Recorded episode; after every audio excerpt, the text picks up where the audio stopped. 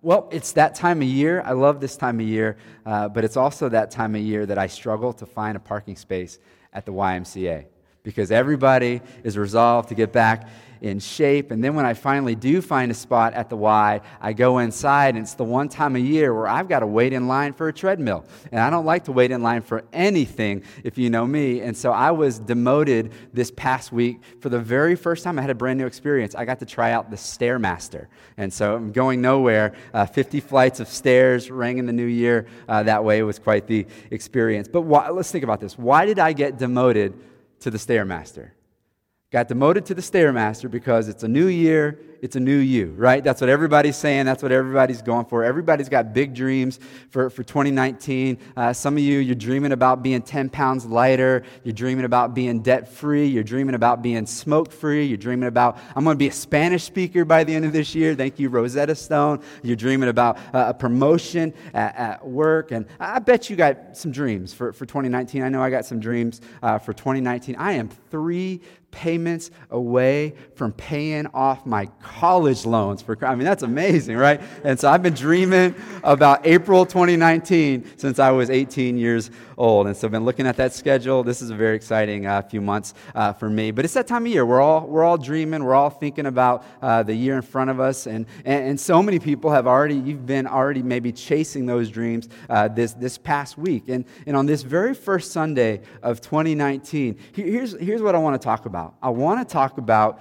chasing your dreams with a sermon that I'm calling sleepers. Now, this sermon is a prequel to where we're going to go for the next seven weeks together. Starting next week, we're going to kick off a brand new series that we're calling The Long Game. It's a seven week study on the life of Joseph. Love the story of Joseph. Not, not Joseph as in Mary and Joseph, but the, the earlier Joseph of the Old Testament. Uh, this, this young man who we hear his story in Genesis 37 through 50. And what we're going to be doing is we're going to be thinking long and, and, think about how we are to do the things now that will set us up for the, the future and, and playing the long game, thinking about playing the long game in arenas like work and education and sex and health and faith. And, and so it's going to be a great week to come and bring somebody with you. I really want to encourage you on that. And uh, Joseph's story, uh, kicking off in Genesis chapter 37, it all starts with a dream. It was a dream that was planted in his heart by God as a really young guy. And so, again, at the start of this new year, everybody's dreaming, and uh, it's new year, it's a, it's a new you. I'm going after some big goals. And, and today, I want you to think about your dreams for your life. Now, let me be really straight up with you because some of you maybe feel it right now, but for me, man, when I start talking about dreams, or uh, it just feels so corny to me. Anybody? Like, I, I don't know, it just feels corny. Like when I, I hear a pastor do a sermon about chasing your dreams, or I see a book, you know, in the Christian inspiration section about pursuing your dreams, my eyes roll so far back in my head, you don't even, you don't even know. I my mind just shuts off. Uh, but, but here we are uh, talking about dreams. Just again, I'm kind of leery about talking about pursuing your dreams because even in churches, when we start talking about pursuing the dreams, what we're talking about generally is pursuing your dreams for your life.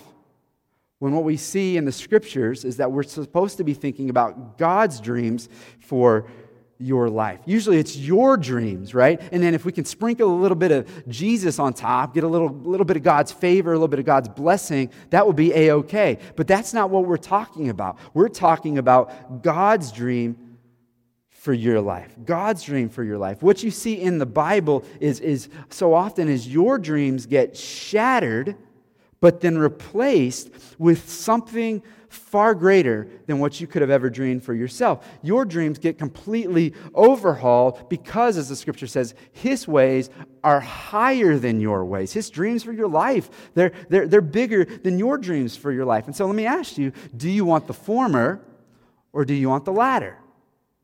Now, that's not as easy of a, of a question to answer as you might think.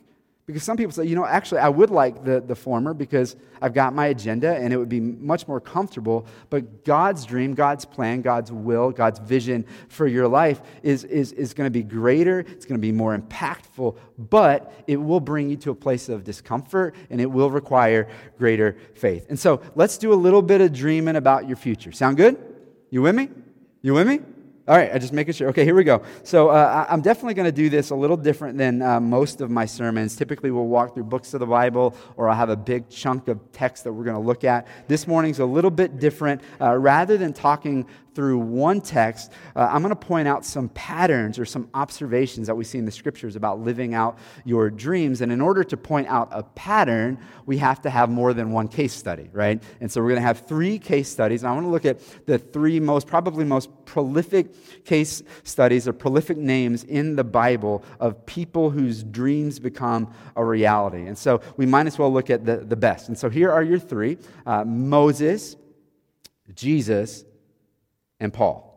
Moses, Jesus, Paul. We got an Old Testament character, we got a New Testament character, and right in the middle, well, we've got Jesus, and that sounds appropriate for church. Each of them had uh, their own dream for their lives. Uh, Moses and Paul's dreams, uh, their original dreams that they had for their lives, uh, they, they were different than what God's dream was for their lives. But Jesus' original dream was, of course, God's dream all the time because, well, He's, he's Jesus. He's, he's God, right? So their, their dream, uh, their plan, their preferred future, Moses and, and Paul. For Moses, it was, uh, hey, I'm going to grow up. I'm going to be an Egyptian prince. I'm going to live in royalty. Life is going to be cush. It's going to be great. You can read about it in Exodus chapter 2.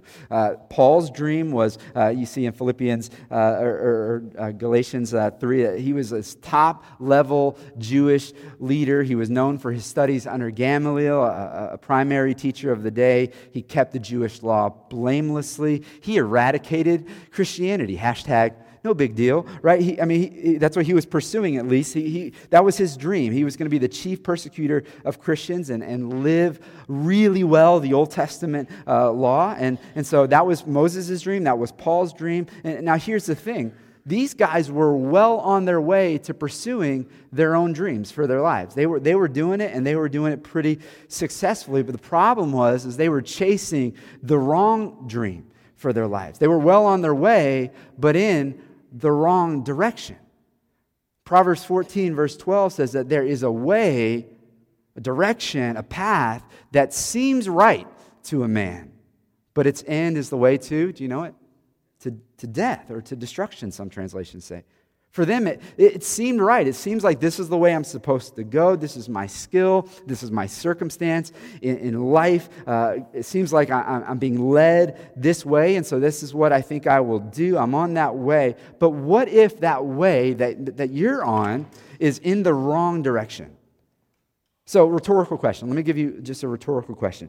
Would you rather? Has anyone ever played the game Would You Rather? Would you rather this? I love Would You Rather. My kids and I play it all the time. Uh, like, would you rather a million dollars now or $50,000 a year for the rest of your life? Anybody? Uh, you gotta, you gotta work that out in your head. Uh, well, I could invest the million. Well, here, here's, the, here's the would you rather. Would you rather be highly successful now with the wrong dream or stop, start over, repent, as the Bible says, and start chasing the right dream. Again, not as easy of, an, of a question to answer as one might think, because I'm like, hey, I just want to be successful in something. But what if that something is not the dream that God has for your life, the vision that God has for your life, the plan that God has for your life? Again, I don't think it's, it's just an easy answer here. Some of us are in a vocational path that is paying the bills, but it's not God's best. Some of us are, are, are in a wrong relationship, and we are well into that relationship right now, and it just feels like, you know, it's too late to turn around and, and to build up and start all over again. But you're in, a, you're in a, a wrong relationship. Some of you are at a place where, you know what, you're ready to give up on marriage, and just it's like it's all broken, and I'm just, I'm going to be done with it. It's far too, it would be too much work to, to try to build up this thing again. Some of you, it's a particular sin or habit that you're, you think you're stuck in, you can't get out of it, and it would be really uncomfortable for me to try to drop this thing and to move in this direction. Some of you, you're, you're, you're heading, you're well down the path of just mediocrity. You're just living a mediocre life, and if you were really pressed, you would say, you know what, this is not what we read about in the Bible, but this is just what I know. It's, it's, it's okay. And so you're, you're comfortable with mediocrity rather than pursuing uncomfortable greatness, what God has dreamed up for your life. So, what would you rather? What would you rather? Now, what is it going to take for you? Think about your own life now to start chasing the right dream, to start chasing God's vision, God's plan, God's best, God's preferred future for your life. Well, in order to pursue God's dream, you first have to discover God's dream for your life.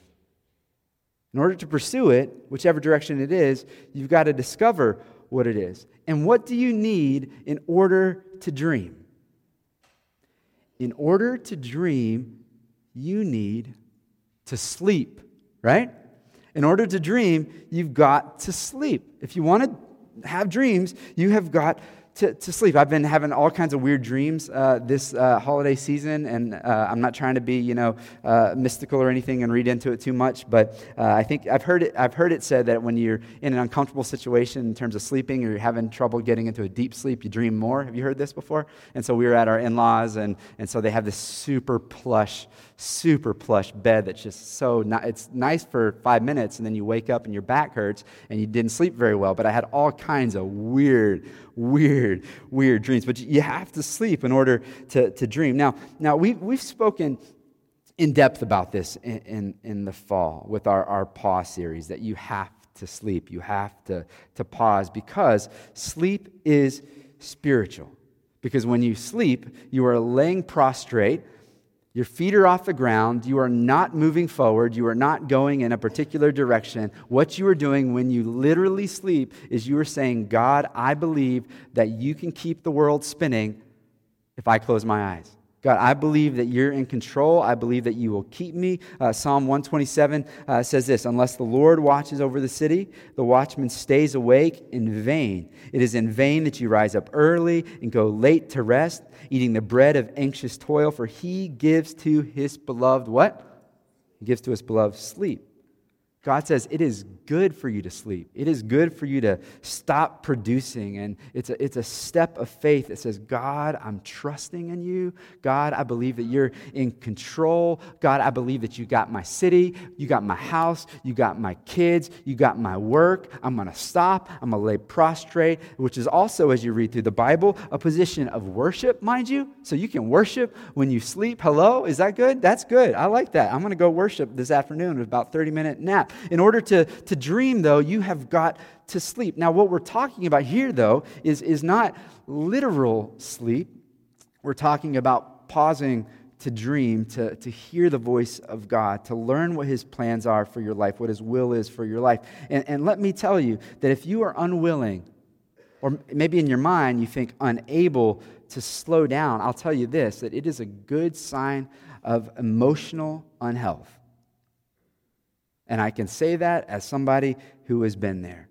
I found myself at a place where I was just in a hurry all the time. And some of you felt the wrath of the wrecking ball of Josh, who was always having to do something, always had to be somewhere, always in a hurry. And listen, I believe in being on time. I believe in being punctual. I think it's a respect of people, being punctual. It's a value of people being punctual. But if you're known for being in a hurry when there's no need to be in a hurry, there's a problem, right? It's, it's emotional unhealth. And, and here's the thing if you want to discover God's dream for your life, his plan for your life, you've got to pause. And you got to be still and what? Know that He is God so that you can hear His voice and hear what He wants for you. Psalm 46:10 maybe is a simple little Bible memory verse for you. Be still. Know that I am God. Now, I'm not telling you so that you can figure out God's dream for your life, God's plan for your life, to quit your job and move to the desert. I had a friend in college, her dad literally did that crazy totally screwed up the family. Can't let your kids starve. But I am telling you, you better figure out how to slow down and how to get some time so that you can be with God and you can hear from God. Far too many of us are so busy this first week of 2019, still in my parking space at the YMCA, striving for our big dreams, but maybe they're not God's dream for your life. So, for all of us, these first few weeks of 2019, I believe really should be not let's go chase our dreams, but really should be let's slow down and let's hear from God. God, what is your plan? What, what do you want for us? Or if you, if you do think, hey, I, I think I, I know what God wants for my life, God's plan for my life, to still slow down and to, to make sure that your heart is aligned with God's heart. So I think it's incredibly important that we do that. We see that in the scriptures all the time. People pausing to be with God and to hear from God and to realign their hearts from God. God, what is it that you want from me? What is it that you want for our marriage? What is it that you want for our, family, our, kids? What is it that you want for our, our, our church? And that's why, as a church family, we are entering into, starting tomorrow, 21 days of prayer, just like we did last year, where we're going to devote ourselves together to, to pray and we're going to, we're going to ask God to show himself to us and to speak to our hearts. And, and, and prayer, uh, my son and I were having this conversation just on the way over to church this morning. He and I pray on our ride to church. And, and as we were praying for, for church and praying for you, he says, You know, Dad, we really don't need to pray, right? Because God knows our thoughts. I said, You're right. However, prayer is not simply us telling God what to do. If that's what your prayer life looks like, it might be a little bit off. Prayer is, is, is being with God and hearing from God and, and, and, and just submitting to God and saying, God, these are the, the, the things that I want to put before you. And, it, and it's our way of saying, God, we believe that you're in control. Realign our hearts to your heart. Sometimes we pray things that are just ridiculous that we shouldn't be praying. And as we pray, we realize, I, I can't even say this out loud. It's so selfish, right? And so we pray, and, and God realigns our heart with, with his heart. So, to our case study Moses, Paul, Jesus, each of these men, before the execution of God's dream, they paused and they heard from God to know specifically what that is. Two of these men were forced to pause, and one, Jesus, willingly paused, right? Moses, he was forced to pause. He was forced to to, to sleep, so to speak. One day, if you know the story of, of Moses in Exodus chapter 2, he sees this Egyptian beating a Hebrew. He loses his temper and he kills the Egyptian. Listen to Exodus chapter 2, 15. It says, When Pharaoh heard of it, he sought to kill Moses, but Moses fled from Pharaoh and stayed in the land of Midian, which is a wilderness region in the Sinai uh, Peninsula. So it's, it's in Midian that Moses would, would spend quite a few years of his life. He would eventually hear from God. The burning bush, you maybe know the story. He's told God's dream for his life. His plan for his life is not that he would go back and be Egyptian royalty, but that he would deliver the Hebrews from their slavery uh, in Egypt. Exodus chapter 3, verse 10, here, here's the plan that God has for his life. He says, I will send you to Pharaoh that you may bring my people, the children of Israel, out of Egypt. That's God's dream for his life. Is you are going to be the one who goes to Pharaoh and you will deliver my people out of slavery in Egypt. Sometimes, listen, sometimes God will choose to use your sin and your mistakes to get your attention so that he can wake you up and say, Here's the plan that I have for your life. So don't, don't sulk in your struggles and the pain and the mistakes that you made and say, it's over for me. This could be not over, but an opportunity that God has allowed you to go through to get your attention, like Moses, so that he can say, hey, here's my, here's my actual plan for your life. You would not have fled to the wilderness. You would have not been isolated in this situation had you still been living the Cush life on the thrones of, of Egypt. And so he allows this mistake to get his attention. So if you're maybe slowed down a little bit, due to some mistakes that you've made, don't panic. Don't sulk. But say, you know what, God, what are you trying to tell me through all this? You listen to his voice. Second case study, Paul, he was also forced to pause, wasn't he? His Jewish name was, was Saul. He was the persecutor of Christianity. He was the Osama bin Laden of his day and age. Chapter 8 of the book of Acts uh, is literally titled Saul Ravages the Church. That's, that's the last guy that you would ever think that God wants to say, I'm going to switch that and say, Saul leader of the church. No, he, he ravaged the church. But listen to Acts chapter 9. We'll put it on the screen for you. Acts chapter 9, uh, verses 1 through 9. It says, but, but, but Saul, still breathing threats and murder against the disciples of the Lord, wanted, uh, went to the high priest and asked him for letters to the synagogues at Damascus, so that if he found any belonging to the way, the way is the way of Jesus, because Jesus says, I am the way, the truth, and the life. And so before they were called Christians uh, over in Antioch, they were called followers of the way. So he wanted to get some letters to, to go find those people who belonged to the way in Damascus, men or women. Uh, he might bring them bound to Jerusalem. Now, as he went on his way, he approached Damascus, and suddenly a light from heaven flashed around him, and falling to the ground, he heard a voice saying to him, Saul, Saul, why are you persecuting me? If you have a Bible like mine, those letters are in red because those are the, the, the words of Jesus himself. Saul, Saul, why are you persecuting me? And he said, Who are you, Lord? And he said, I am Jesus, whom you are persecuting. But rise and enter the city, and you will be told what you are to do. So you're going to go to the city and you're going to get my vision, my dream, my plan for your life. Verse 7. The men who were traveling with him stood speechless, hearing the voice, but seeing no one. And Saul rose from the ground, and although his eyes were open, he saw nothing. And so they led him by the hand and brought him to Damascus. And for three days he was without sight and neither ate nor drank. So, Paul literally going one direction with his life on a road to Damascus, almost there to, to, to capture Christians and to bring them back and have them killed, beheaded, thrown to wild animals, all of that. And God stops him in his track and he blinds him. And he blinds him for three days. He goes on, it says, he also didn't eat or drink for those three days. I think the reason he didn't eat or drink for those three days because he is a, a, a, man of the, the Word, the Old Testament, the Scriptures, and he knew that this was, this was God getting his attention. So he's, he's praying, he's fasting, he, he's waiting to hear from the voice of God. He knows he's going to hear uh, exactly what to do, and so he chooses to fast and hear from the Lord, but he is forced to stop. Right there, you will stop. You will, you will sleep. You will not do anything further. You will hear my voice. He is forced to stop. Acts chapter 9, uh, verse 15 and 16, if you skip down, he hears God's vision for his life. But the Lord said to him, Go, for, for he is a chosen instrument of mine to carry my name before the Gentiles and kings and the children of Israel, for I will show him how much he must suffer for the sake of my name.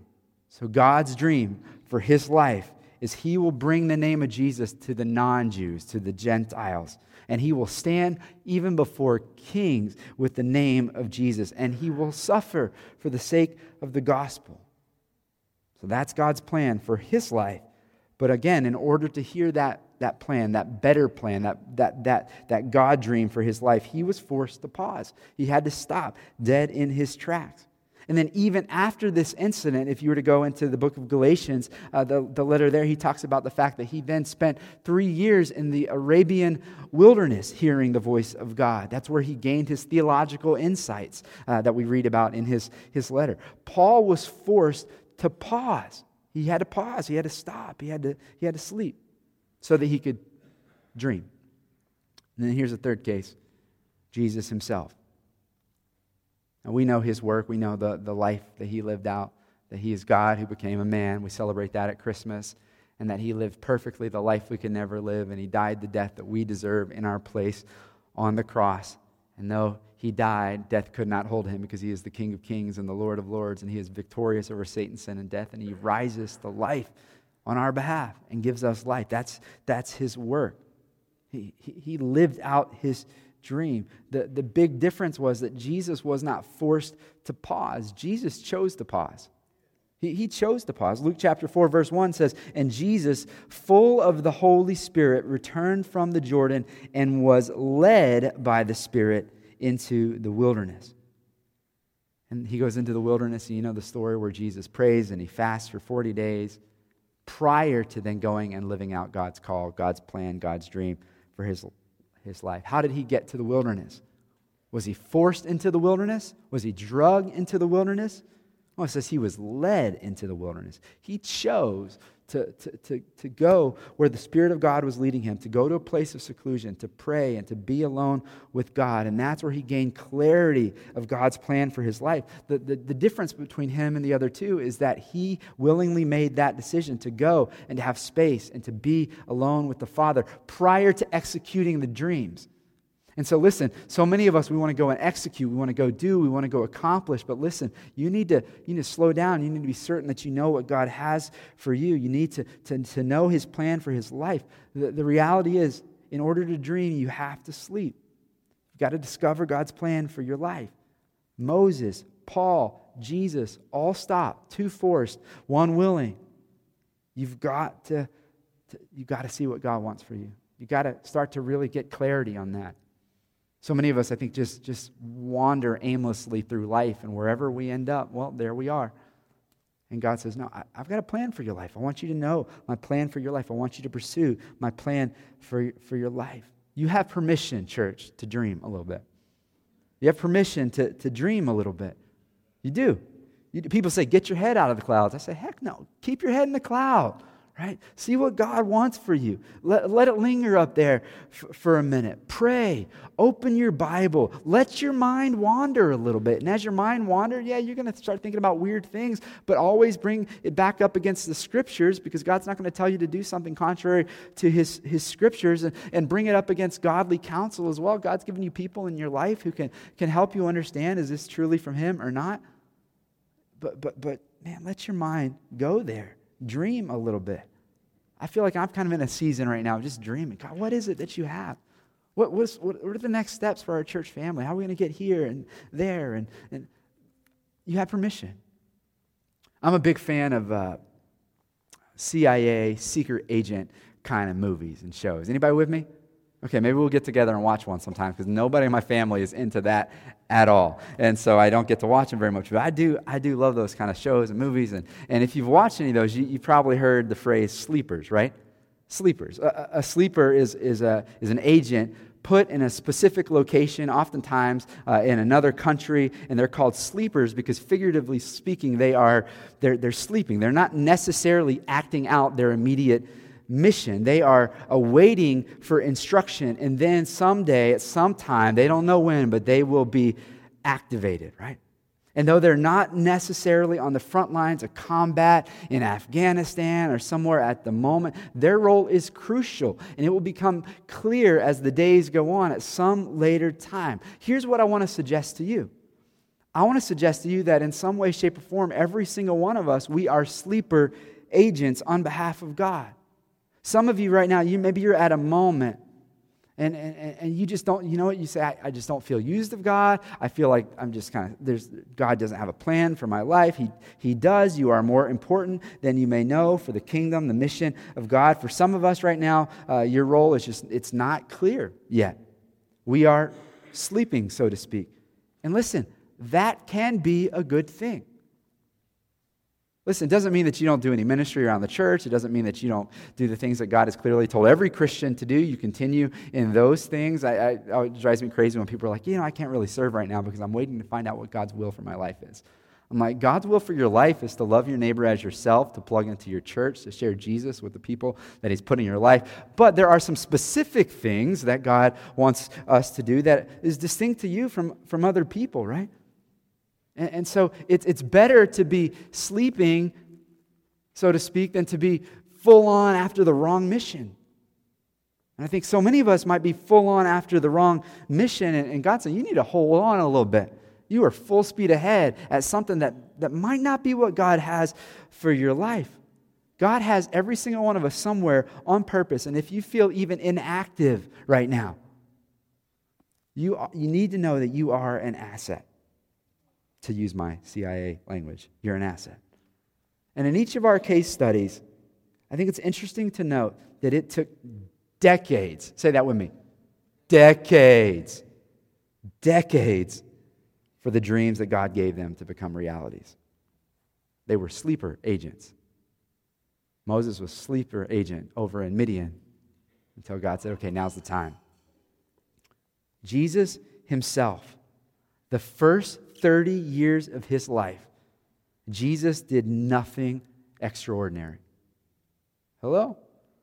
We just celebrated Christmas and all the promises to Mary and to Joseph and the angels and, and the Magi heard this and Isaiah's prophecies being retold over and over again. And then 30 years? Is anybody willing to wait 30 years? I don't think so, right? Some of you are like, I don't know, I can't, I, no, I can't do that. 30 years. No recorded miracles, no recorded profound teachings, no crowds of people. But check this out. Even still, at Jesus' baptism, what did God the Father say over Jesus? Nothing amazing yet, but God says, You are my Son, with whom I am well pleased. How are you pleased with him? He did nothing. Did nothing. He's pleased because he's the Son of God.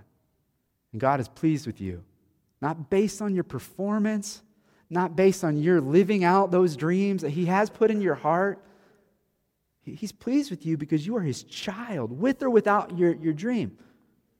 With or without your dream. So, so you can be a sleeper and still know I'm an asset to God. I have a lot of worth because I'm a child of God. Right now, I, listen, I talk to mamas all the time and they're like, listen, I feel like I'm doing nothing for God. I'm like, you have no idea what you're doing for God right now being at home with those kiddos, they're driving you crazy, changing poopy diapers and, and disciplining and feeling like you're getting nowhere and you're going crazy, right? You're a sleeper. God's doing something right. He is using you more than you can ever know. Imagine 30 years from now when those kids start to live out God's plans for their lives, you'll start to see how He was using you. You're, you are an asset to God. You are an asset to God, but you need to know something. Even before you perform, like Jesus in the baptismal waters, you are not defined by your dreams. You are not, I know God has this plan for me. I know this, I'm not, I'm not defined by the size of our church, by how many churches we plant, how many people we send out.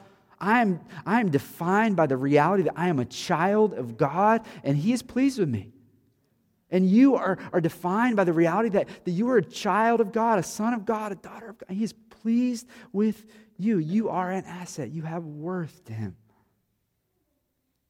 And when Jesus heard that, he then goes and he starts to live out the mission of God in unprecedented kind of ways. It was amazing. Amazing.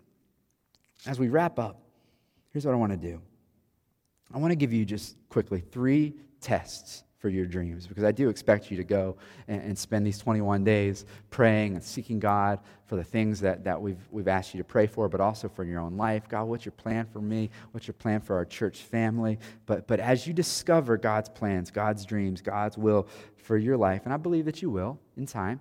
Again, some of these guys, they were, it, was, it was years and years and years of, of seeking the Lord, and you might get some clarity, but then get a little closer. I think about this projector screen back here behind the screen every single week. They have to adjust the distance and then, and then they, they, they tweak the lens to get it a little more crisp. And then, uh, oh, the band needs something, so we're going to have to move the screen a little further. The distance has changed a little bit, and so we got to crisp a little bit more. That's kind of how it is with, with, with God's plan for your life. He's going to show you exactly what you need to know to take the next step. And then it's going to get, get a little bit more crisp. The next step, a little bit more crisp. And that's how we, we live our lives. He doesn't always give us the full picture. And so you're going to learn some things, I hope, but you probably won't know it all buttoned up perfectly exactly what God has for the rest of your life, right? And what your kids are going to do and who they're going to marry. And you're not, that's not how it works. But I do expect you to pursue and seek God's dream for your life, God's plan for your life. But hold these three, these three litmus tests uh, as you explore uh, God's plan for your life. Here's, here's the first one. The first one is if your dream lacks God's mission, it's not God's dream. If your dream doesn't have God's mission all wrapped up and, and uh, you can't take it, it's inextricable, they're together, wrapped up in your dream, it's not God's dream for your life. It's probably your dream for your, your life. They are so tied together, right? You, you see in these, these stories, uh, first, God freeing his people so that he could raise up uh, with his own nation, these, the, the people of Israel, the Messiah that would come. Then Jesus, eh, he, his, his dream that, that he discovers is he's to be the Messiah. He's to, to, to live and to serve and to point people to himself and to the Father and, and pay the punishment for, for, for death uh, by his, uh, his death on the cross. And, and then with, uh, with, with Paul, going and sharing to the whole world that Jesus is the Messiah, so that the nations who don't have access to the Messiah have access to the Messiah. If your dream sounds a little, little something like, you know, God wants me to rise up the corporate ladder, be really successful, buy my dream home in a cottage in Maine, and there's no mission of God wrapped into that, sounds like it's your dream, not God's dream. But if, if it's from God, it will have wrapped up into it how you will live your life to help your kids and your neighbors and your city know and love Jesus, how you will help get the message of Jesus to the ends of the world as He has told us we are to do our great commission. So, litmus test number one your dream doesn't have God's mission, it's probably not God's dream. Here's number two of three. If your dream lacks God's people, it's not God's dream. Here's what happens. So often we get really driven because of this dream that God has put on our heart, perhaps, or maybe it's our own dream. Again, we have to discern that. But then we're so driven by the dream, we're so focused by the dream to get this degree, to get this job, to do this or that, and it might have Jesus mixed up in there and the mission, and that's, that's good, but we can get so driven by the, the, the dream that we have no meaningful relationships with God's people. And that is a sure sign that that's not what God would have for you. That we're so driven that we can't be with God's people, we can't relate with God's people, we can't get our place, ourselves to a place where we need God's people in every way. It's not God's dream because any dream that you see in the scripture that is a, a God dream has God's heart all over it. And God's heart is for you to be in meaningful relationships with his people. One job of a sleeper agent while inactivated is to gain contacts, to gain assets. Because when he or she is activated, they're going to need those contacts, they're going to need those assets. And the same is for you. Because when it gets tough and, and that, that momentum starts rolling and you're seeing the stuff that God has for you start to, to t- you're going to need those people. And on the flip side, when, when, when that's not happening and you're, you're still waiting and you're pursuing, you're going to need those people to be encouraged. We, we're designed to always need God's people, all in our lives.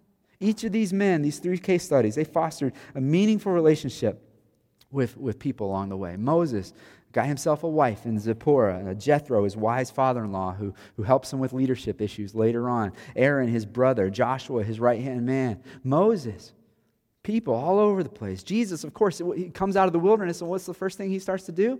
Starts to appoint disciples. Jesus didn't need people around him, did he? He's Jesus. But he chose to lean on people because he was setting a precedent for, for you and me. Paul. I love Paul's letters because he's constantly dropping names, isn't he? He's always dropping names of all the people that he knows. Say hey to so and so, encourage her. Tell those two girls to knock it off and stop fighting. I mean, he's, I mean, he does that. He's just dropping names all because he's got this robust matrix of relationships that, that he needed. To the very end, last chapter of his last letter, he's like, "Hey, can you bring me Mark? I need some. Mark. You remember Mark? Paul and Mark had a little falling out before. He's like, I'm so desperate. I need a relationship. Bring me. I'll take Mark right? I'll take anybody at this point. I mean, that's, that's how he was wired because that's how God had wired him. And that's, that's God's dream for his life is to, to live out this mission, to bring the message of Jesus to the non Jews, to, to other nations. But you're going to do it by bringing people along with you. And that's how it's going to work for you. Last, last test is that if your dream lacks God's help, it's not God's dream. Here's what I mean if your dream is some weak sauce dream, it's probably not God's dream, right? Because God is looking for an opportunity to show his power in your life. God is looking for an opportunity to show you that He is sufficient, that He is strong when, when you are weak. Make sure that your dream is God's size and it demands God's help. I'm going to bring thousands and thousands and thousands of people out of Egypt. Well, there's this big sea, God just, just do it. Trust me. It'll get clear as it's God sized dream, right? I'm going to start a global movement of love and grace that will blow up at unprecedented rates. That's, that's God size. You, the man who is murdering Christians, breathing threats down Christianity, you will be a pillar among those people. That's, that's God's size. You got it? If it's weak, it might not be God because God is strong. So, how do we respond today? We got some litmus tests as we start to discover God's dream and figure out what He has for us.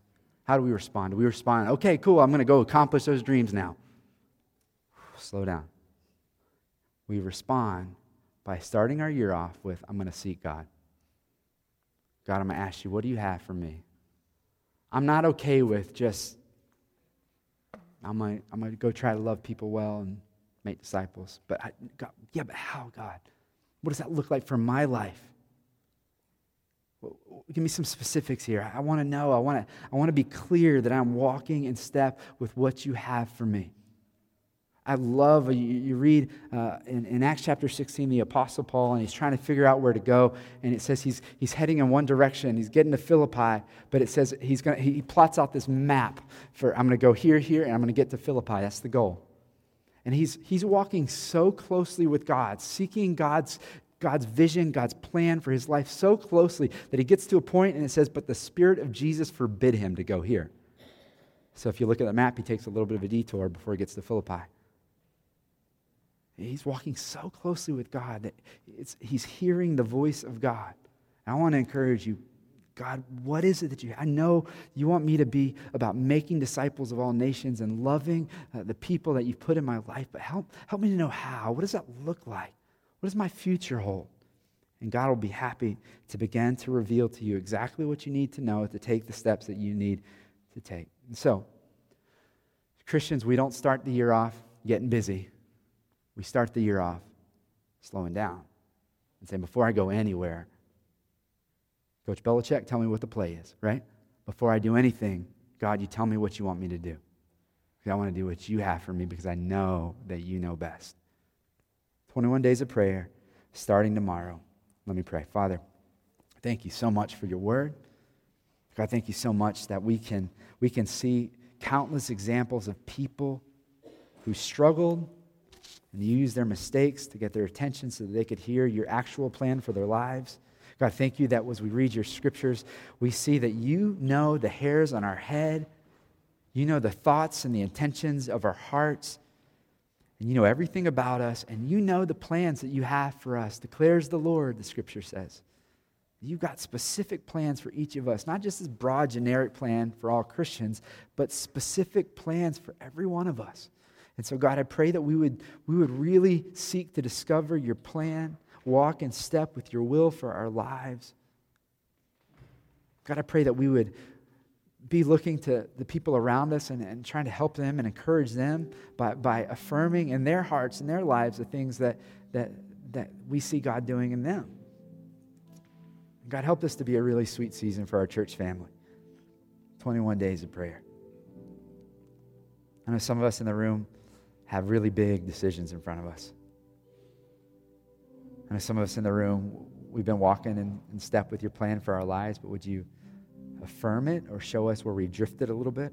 If we need to hear that. And then, God, if there's anybody in this place today who has not given their life to Jesus, I do know your plan for them in this moment is that they would turn from sin, that is independence from you, saying, I don't need God, and turn and trust in Jesus complete dependence on you. That they would see their, their sinfulness and their need for a Savior because they are dying. We're all dying apart from Christ, eternal death. God, I pray that they would know the love and the hope of a Savior who loves them, who died for them, who gives them life and life eternally. They would turn from sin and turn to you and live a life as a Christ follower, a Christian. I give them to you. God, may this be a really sweet season for us as your people. Make it clear what you have for us. We'll be very, very careful to give you the glory and the honor for the things that you do. In the name of Jesus, we pray. Amen.